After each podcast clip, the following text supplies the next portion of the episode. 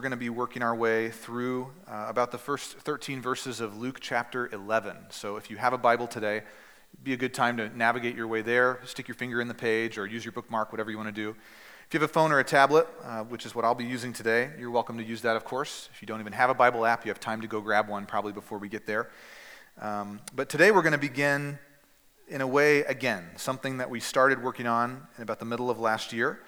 Uh, of course, it's a new day, a new calendar year for us. 2023 has arrived. Um, but we're kind of linking what we're doing this year back into what we started in 2022, and hopefully we're going to keep that chain going for the next three or four years so that there's some continuity and some theming in where we are in Scripture and what it is that you're hearing preached on Sundays and what your life group is up to when they meet during the week. Specifically today, we're going to kickstart the second of our spiritual practices from the way of Jesus. You may remember that in last March, March of 2022, we spent 10 weeks, 10 consecutive weeks, trying to answer this question. The question being, why does modern Western discipleship often have more to say about what not to do than it does with how to actually follow Jesus? Now, I'm rewording that for you a little bit. We said it somewhat differently back in March, but I want to kind of grab your imagination again and get you to take that question seriously. Because I don't know if you know this or not, but there is an entire multi million dollar industry that exists in the West that's designed to train pastors, it's designed to send missionaries, to publish Bible studies, to plant churches, to grow seminary enrollment. You probably heard me refer to this before by name as the church industrial complex. But I want to take a couple of minutes today and further expand what I mean by that. That's somewhat of a theme. It's a, a challenge for us to understand what that is and, and resist maybe what it wants for our life and choose instead to go with Jesus than to maybe go with just the smartest or loudest Bible teacher that we've encountered in our life. This is the, the thing that holds all the cards in, in almost every way when it comes to evangelical church life, especially in the West. Uh, it holds the cards in regard to the status quo of most Protestant churches, most modern churches, most Western churches including the majority of what we accept in sort of the thought life of our churches. Now, if you can take that idea, the church industrial complex, and just put a pin in it for a second. I know I haven't got very deep, but we're going to come back to it. Now, I'm going to ask you to think of something else, something that you probably haven't engaged with for, oh, I don't know, 20 years or so, like I have. Uh, in 1992, Walt Disney Studios released, an animated film, one of its most successful movies of all time, it's a retelling of one of the stories from 1001 Nights, which is an old Arabian kind of set of folk tales. It's the Disney animation Aladdin.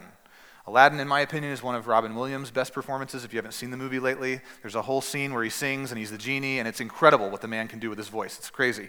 Um, but about 27 minutes into the movie, there's a line where one of the characters actually makes a statement that applies to the church industrial complex. You didn't know that when you watched Aladdin in 1992, right? That it was going to forecast the future direction of thousands of churches in the United States. Well, you never know when you look under the hood. Aladdin in this scene is hanging from a wall. He's in a jail cell, sitting on the ground. He's just gotten caught for stealing too many apples or loaves of bread or something like that.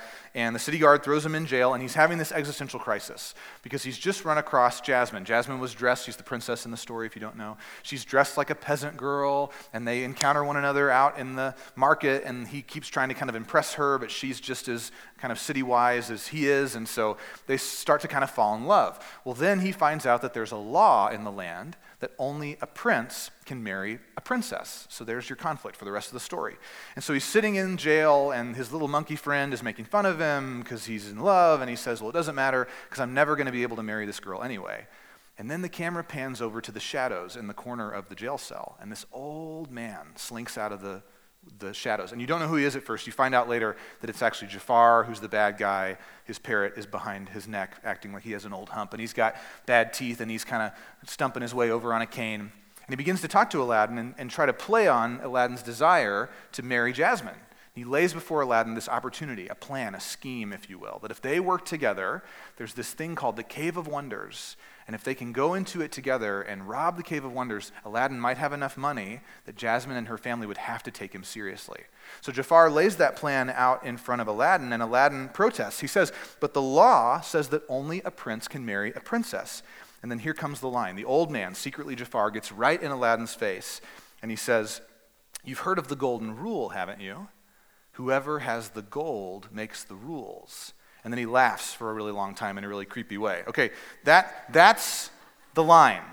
That's the line that to me defines and explains why we have a church industrial complex in the West why we need to platform Christian speakers, why pastors need radio shows and TV shows and YouTube channels and have to be on every social media platform. Why are there conferences that cost millions and millions of dollars to put on in which people essentially just teach the Bible? Where does that come from? And not only where does it come from, but what does it do to us? You see, the answer to the question, why does modern Western discipleship often have more to say about what not to do than it does with how to follow Jesus, is because Whoever has the gold makes the rules. It is in the vested best interest of certain people who hold a lot of power in the evangelical world to keep you inside the bounds of play, to, to feed you again and again a new system, a new idea, a new highly marketed book or podcast or Bible study that if you would just get this right, everything would change about your Christianity. You've seen this happen before. Certainly, you've had somebody who loves you in your family purchase for you the next hottest book, whatever it may be. Many of you probably only know the names of people like Francis Chan or Matt Chandler or David Platt because they themselves have ridden the wave of the church industrial complex and published their works out into the world such that somebody who loves you bought you a copy of something that they wrote. Now, there's a lot of good things that come with really good and fair and faithful Bible teaching making its way to the ends of the earth. I'm not here to pick on that. But what I want you to understand is for you and I, as people who are trying to get to Jesus, oftentimes we get handed what's called a resource. And instead of that resource functioning like it's supposed to, as grease on the wheels of our faith, it builds a new wall for us. Now, it may not be a very high wall, but it's still a barrier. It still lays out in front of us that we have a problem we have to do certain right things in the right order to solve that problem. And if we can do that, if we can identify the problem and solve it, then we can be close to God. I don't know if you know this or not, but that's literally the antithesis of the gospel of Jesus Christ. It is the polar opposite of what Jesus came and said. He said, I'm coming to you. You've done nothing and you won't do anything, and I'm doing it all, and now we can be together. Now, because we have kind of this poor, thin, shallow understanding of what discipleship is in a lot of our churches, we, we look at the Bible, we read what Jesus says about things like prayer or healing or the power that our faith will have, and then we look at our lives and we go, well, none of that's happening where I live. And so we assume that there must be something wrong.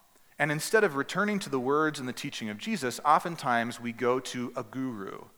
We go pardon me, to someone who has expertise or who grew a big church from nothing or planted the next big megachurch or has been all over the world and has led revivals and has tutored and counseled so many hundreds or thousands or millions of people, and we assume because they've been prolific that they've been faithful.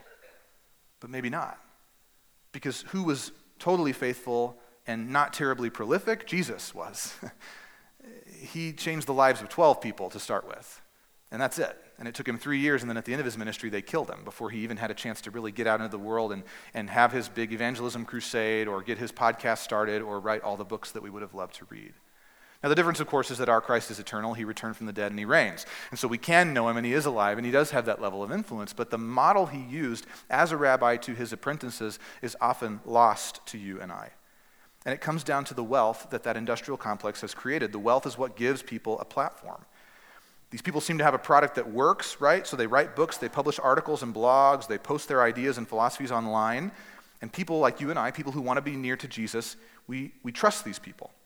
We buy the lie that following Jesus is formulaic, and that if my relationship with Jesus doesn't seem to be bearing fruit or paying off or working out or however you want to say that, isn't doing what I thought it would do, then it must be that I'm not doing it right.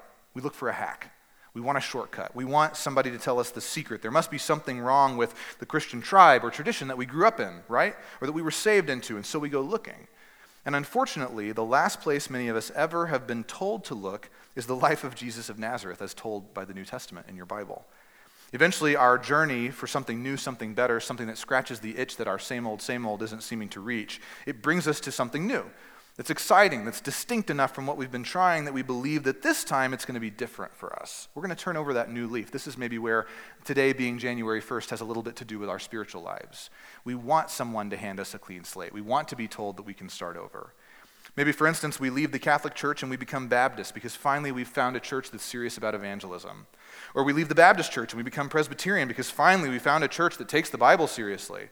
Or we leave the Presbyterian church and we become Pentecostal because finally we find a church that knows how to access the Spirit of God.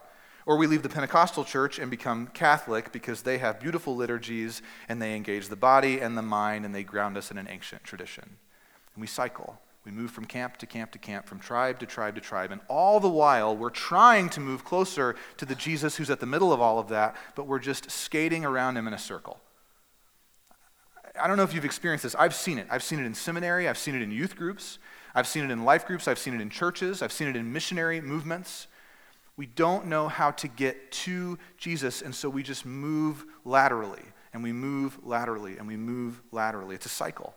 And even if it doesn't happen to you in your lifetime, maybe you're so dyed in the wool and committed to your tradition that you couldn't imagine doing this, you've probably seen it play out in the lives of your children. And if you haven't yet, you will. They'll go another way. They'll pick another tribe. They'll pick another tradition. Maybe not eager to let go of the Jesus that's supposedly at the middle, but so frustrated with the process that they were handed, called discipleship, that didn't get them to that Jesus who's supposed to be at the middle, that they're willing to walk away from much of what might be good about the tradition that they came from. So here's the question. If we know that what we've called discipleship for a long time hasn't been all that effective, and we understand, if you can just trust me, that at least to some degree that's rooted in the fact that there is an agenda on behalf of people that want to feed us resources that can't really meet our needs and keep us thirsty so we keep going back to the well and keep us thirsty so we keep going back to the well, on and on and on. Then we have to find something else. We're not really waiting for a resource. Believe it or not, you don't really need me to preach prayer to you.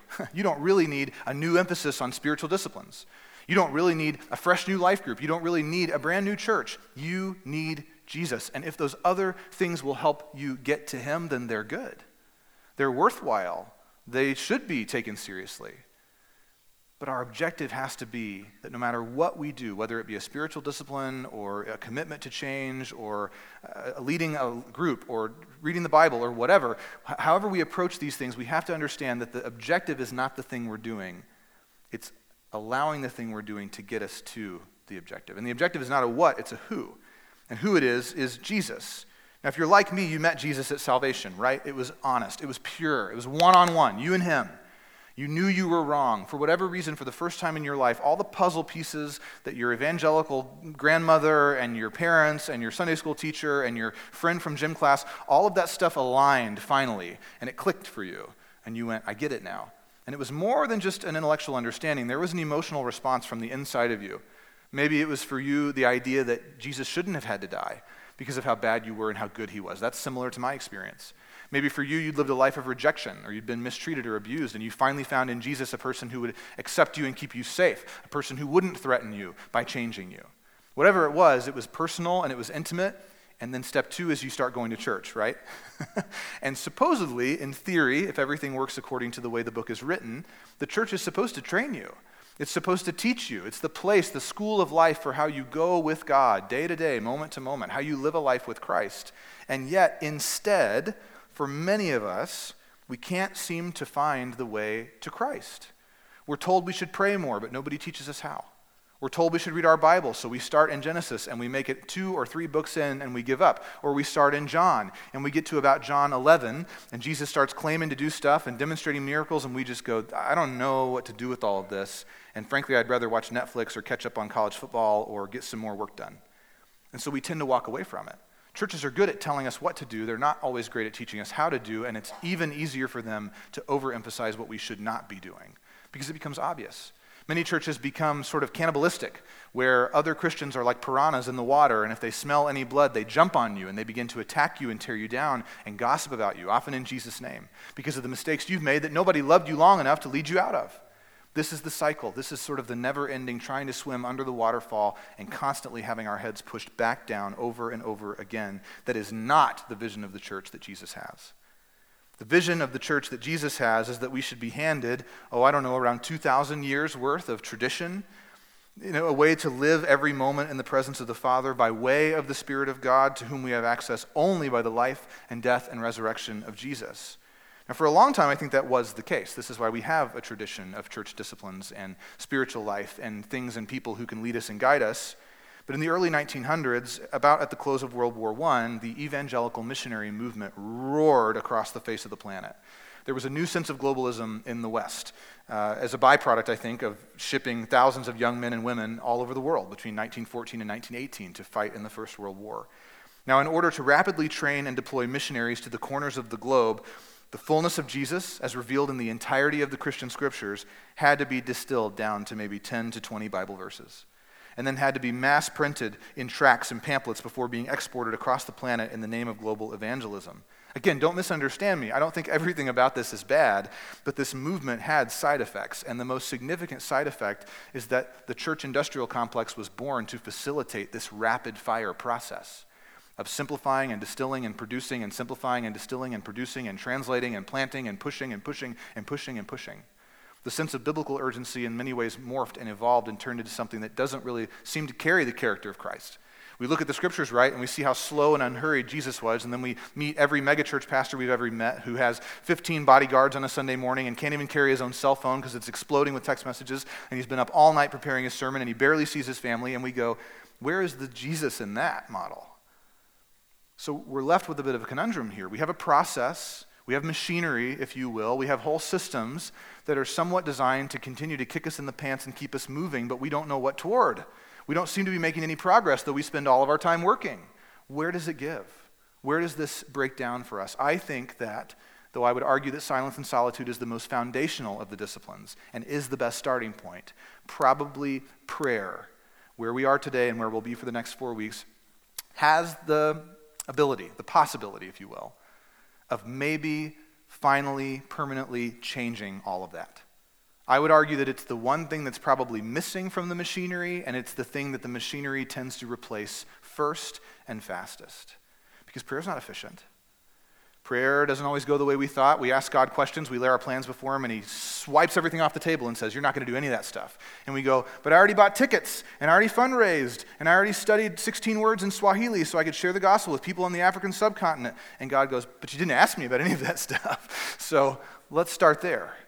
Prayer is challenging. Prayer can be scary. Prayer has the possibility of disrupting and uprooting all kinds of things that we've gotten married to in the Western modern church. But if what we want is to be connected to Jesus, to follow him and to know him, we will not take a single step forward without prayer. We won't. We can't do it. So, here's what we have to do instead we have to look closely at the life of Jesus because he's our rabbi, and we choose to apprentice ourselves to him, to follow his way of life. He is our example. He is where we find the teaching and the tradition of the church fully synced up and aligned without having to worry about all the baggage of tribalism and denominations and people picking on each other. He is the purest and best example of what it looks like to be in an intimate relationship with God the Father and to speak to him out of that relationship.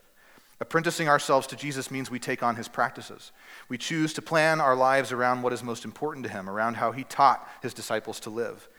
In October of last year, we tried to lift from the Bible a model of philosophy for silence and solitude as a practice. We engaged with that practice for five weeks. We heard long form teaching on Sundays from the scriptures. We explored the practical side of that practice with midweek teachings. And we're going to use that same model to navigate our second practice today, which is prayer. Not just prayer as a way to ask for help, not just prayer as a way to impress people at church, prayer as a spiritual practice from the way of Jesus. So hopefully you've had time to turn to Luke chapter 1. Really quickly, I just want to share with you some recommended reading if that's a help to you. We're going to show you this on the screen. These are a handful of resources that have helped me in navigating and preparing to instruct you in prayer. Um, you can take a picture of that if that's the easiest way to process it, whatever. But if you want to do a little bit more reading, I'll tell you the one thing on that list that's been most helpful to me is the book by Andrew Murray with Christ in the School of Prayer. It's short, it's like 150 pages. Maybe that doesn't feel short to you. It's very short compared to a lot of other books, very practical. Has 31 short lessons that Andrew Murray pulls straight from Christ's teaching. Andrew Murray was a South African missionary back in the mid 1800s. If you wanted to, you could order it and start today, and you could read one lesson every day for 31 days. That's up to you. You don't have to do that, but I think it would be very much worth your time. So now let's come to Luke. Luke chapter 11, okay, we know that we're looking for prayer. We're trying to learn it from Jesus. We're going to figure out what he wants us to do. We're maybe a little more open, hopefully, to letting go some of the wrong and bad ideas that we have about prayer. Here's what happens in Luke chapter 11, beginning in verse 1. Now, Jesus was praying in a certain place. Another way to interpret that is a specific place, a place on purpose, a place maybe that his disciples knew he went to to pray right? In your house, uh, my mom growing up had a little closet that was her prayer closet. She took those verses literally from the Bible. And she would go in there, and the walls were covered in post it notes where she would pray for different stuff, and she would move prayers from requested to answered on the other wall, and she would weep with the Lord in there, and she would bare her soul. But we knew, I knew, you don't knock on that door. That's the only door you don't knock on. You call the police before you get mama if she's in the prayer closet, okay? It's important. So the disciples have a similar sense of Jesus has gone to a certain place to pray, and when he was done, this is the rest of verse 1 one of the disciples said to him, Lord, teach us to pray, just like John the Baptizer taught his disciples. And so Jesus said to them, it's implied he says yes, when you pray, say, Father, may your name be honored. May your kingdom come. Give us each day our daily bread and forgive us our sins, for we also forgive everyone who sins against us. And do not lead us into temptation. So that's Jesus' formula. He hands that to his disciples. We're going to spend time in the next four weeks digging down into that formula and trying to understand what does it mean and why did Jesus choose those specific words to represent communication between him and the Father. But he goes on and he gives a couple of really helpful examples. So we'll keep reading in verse 5. Then Jesus said to his apprentices, Suppose that one of you has a friend, which I think is a funny way to word that because maybe he knows that these guys aren't that likable. Imagine if you had a friend at, and you went to him at midnight okay? You woke him up in the middle of the night. Many of you were awake at midnight last night, maybe against your will, like I was. I'm not a big fireworks guy. So imagine somebody comes over to your house at midnight, you go to him, and you say to your friend, Friend, lend me three loaves of bread, because a friend of mine has stopped here while on a journey, and I have nothing to set before him. I don't want to be rude. This goes against a lot of kind of culture that I live in. Help me out. Give me three loaves of bread. It's enough for us to eat. Please help me. Then the man will reply from inside, Do not bother me. The door is already shut. My children and I are in bed. I cannot get up and give you anything. Jesus says in verse 8, I tell you, he's speaking to his disciples again. Even though the man inside will not get up and give him anything because he is his friend, yet because of the first man's sheer persistence, he will get up and he will give him whatever he needs. Jesus tells another story uh, at another point in his ministry about a woman who is wronged by her neighbor and comes before a judge, and the judge is sort of implied to be corrupt. He doesn't take this woman seriously, even though it's his job to do that. And the woman just continues to beat this guy down verbally, just assault him every time she sees him. Please take me seriously. Please hear my case. Please take me seriously. Jesus uses that story to make the same point. You need to be persistent. And even if you might not take somebody seriously simply out of love, you need to understand that if you just keep asking, eventually the other person on the other end will get sick of hearing you and they will show up and they will answer. Not the most romantic way to verbalize prayer, right? Probably not what you were taught when you were first a Christian, is just bombard God with stuff and eventually he'll get so sick of you that he'll have to answer your prayer. Now, that's not exactly what Jesus is saying, but his point remains. There needs to be a sense of persistence here. This is something you do regularly. Jesus, I think, is trying to answer the implied question that's underneath the question. When they say, Lord, teach us to pray, they're also kind of asking, why do you do this this way? What the heck is going on, Jesus, that you have a certain place for prayer that you go to regularly and repeatedly and you pray again and again? And Jesus is continuing to answer that question by saying to them, It's as if you were to go and ask for bread and your neighbor said it's too late, but you kept asking and finally he answered, Keep asking. He goes on to explain himself in verse 9. He says, So I tell you this ask and it will be given to you, seek and you will find. Knock, and the door will be opened for you. Why? Because everyone who asks receives. These are statements about God the Father's character. So don't misunderstand this. Jesus isn't sharing a formula, he's letting you know what kind of guy God is. Everyone who asks receives, and the one who seeks finds, and the one who knocks, to him the door will be opened. What father, because remember, Jesus just taught them to call Yahweh Father. So now he's saying, What father that you know among you, if your son were to ask you for a fish, would give him a snake instead of a fish? Or if he asks you for an egg, would instead give him a scorpion? If you then, although you are evil, he kind of slips that in there, if you know how to give good gifts to your children, how much more will the Heavenly Father give the Holy Spirit to those who ask him? Now, there's a whole lot in these 13 verses, and we just frankly don't have time today, but we're going to come back and unpack this. I just want you to notice that Jesus seems to think that the thing that his disciples are spending most of their time asking for, or they should be spending most of their time asking for, is the Holy Spirit. Jesus calls back to not what they can get from God, but whether or not they can be with Him. The Spirit of God is always about presence. being with God, God being with you, inhabiting your life, your thoughts, your ideas, your moment to moment. Jesus isn't saying what you really need is three loaves of bread. What he's saying is if you're going to pray like me, you're going to ask the Father for the presence of the Spirit and you're going to get it. And then you're going to get to be with me.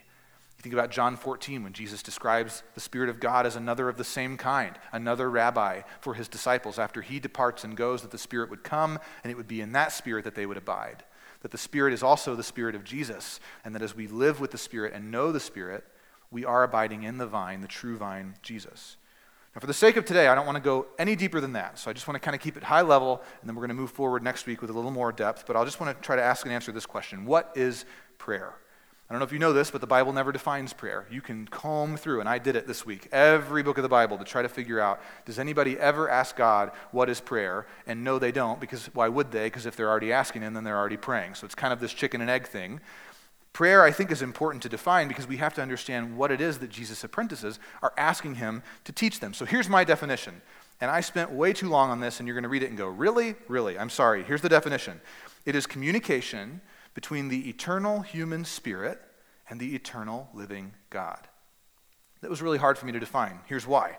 Because if I'm too specific, then I accidentally create another formulaic category for you where you go, well, I can only do it that way, and if I don't do it that way, then one of my pastors says it's not really prayer, right? I don't want to convince you that only I really know what real prayer is, because then I'm just as bad as anybody else who's in the church industrial complex. But on the other hand, if I'm too vague about it, then I run the risk of not challenging the ideas that you have, which I think need to be challenged. The ideas you have about prayer that may not necessarily be found in Jesus' teaching, I also run the risk of giving you too much room for confirmation bias, for hearing me say things that go against your ideas, but saying them so vaguely that you think I'm agreeing with your ideas. I also don't want to do that. So, in an attempt to be more specific without being too specific, I have two lists that I want to share with you. The first list is a set of things that prayer is more than. Prayer is more than these things. These are commonly accepted misrepresentations of prayer that I have seen in many, many modern churches. And I'll just tell you if you see something on this list that sounds like something that you or a church or a Christian that you know has taught you or embraced about prayer, this is your opportunity. I give you the authority and the power in your life to flush this down the toilet where it belongs. These things are not representative of what it means for your eternal spirit to make contact and communicate with the eternal spirit of God. Now, you can see that list, but I'm going to do this quickly for the sake of those that are listening to the audio in the future. These things are lip service. Prayer is more than lip service when you're just living for yourself, but you're kind of praying as if you're not. Prayer is more than an appeasement ritual to try to convince God to not hit you with his next lightning bolt. Prayer is more than a rite of passage in either a church or a small group to prove that you're somehow spiritual enough or whatever to other Christians. Prayer is more than a magic trick where you snap your fingers, wave your wand, say the magic words, and get what you want. Prayer is more than grandstanding in the interest of scoring you points at church, and prayer is more than wicked condescension, aka gossip in Jesus' name. I hope you never encountered that one. That's one of the most insidious and the hardest habits to break. Now, we don't have time to navigate all the references for these points, but I gave them to you in the hope that maybe you will. If one or two of these hits close to home and you go, man, everybody who's ever taught me anything about prayer has really only taught me to do this thing, here's an easy way for you to go to the, the, Bible. Put that slide back up for me, Josh, and see exactly what God is saying about why that's not what prayer is. So you could grab a reference or two of those. The second list is just like the first. Whereas the first list is things that prayer is more than, the second list is things that prayer cannot be less than. I know that sounds like a double negative and doesn't make sense, but you're going to see what I mean in just a second. These are the most basic truths that come to us from Jesus' teaching on prayer, which don't take my word for it. Come back every Sunday in January and I'll prove it to you. But unfortunately, these elements are almost always missing in popular prayer.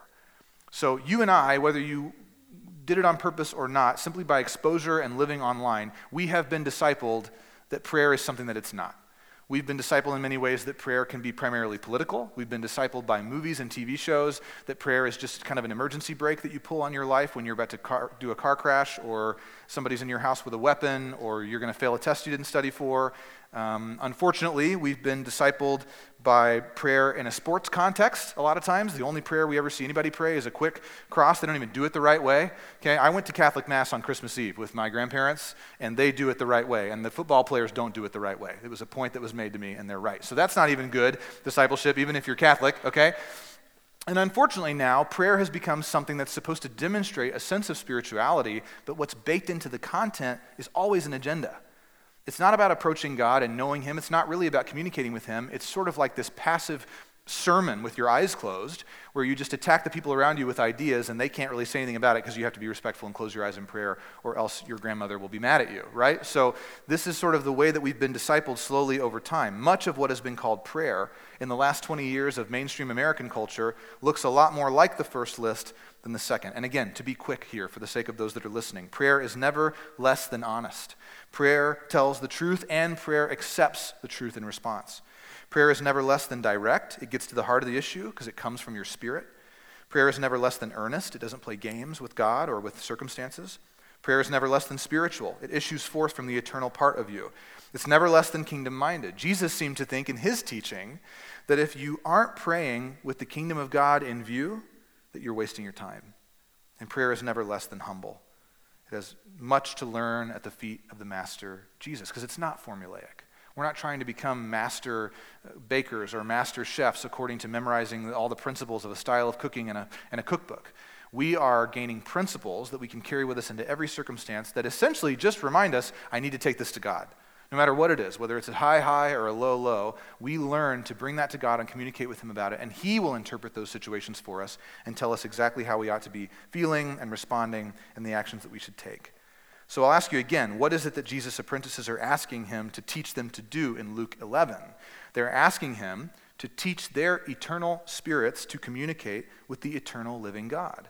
And what they are not asking him to do is give them a lesson in lip service, nor a tutorial in appeasement, nor a rite of passage walkthrough, nor a quick magic lesson, nor a lecture on grandstanding, nor coaching on wicked condescension.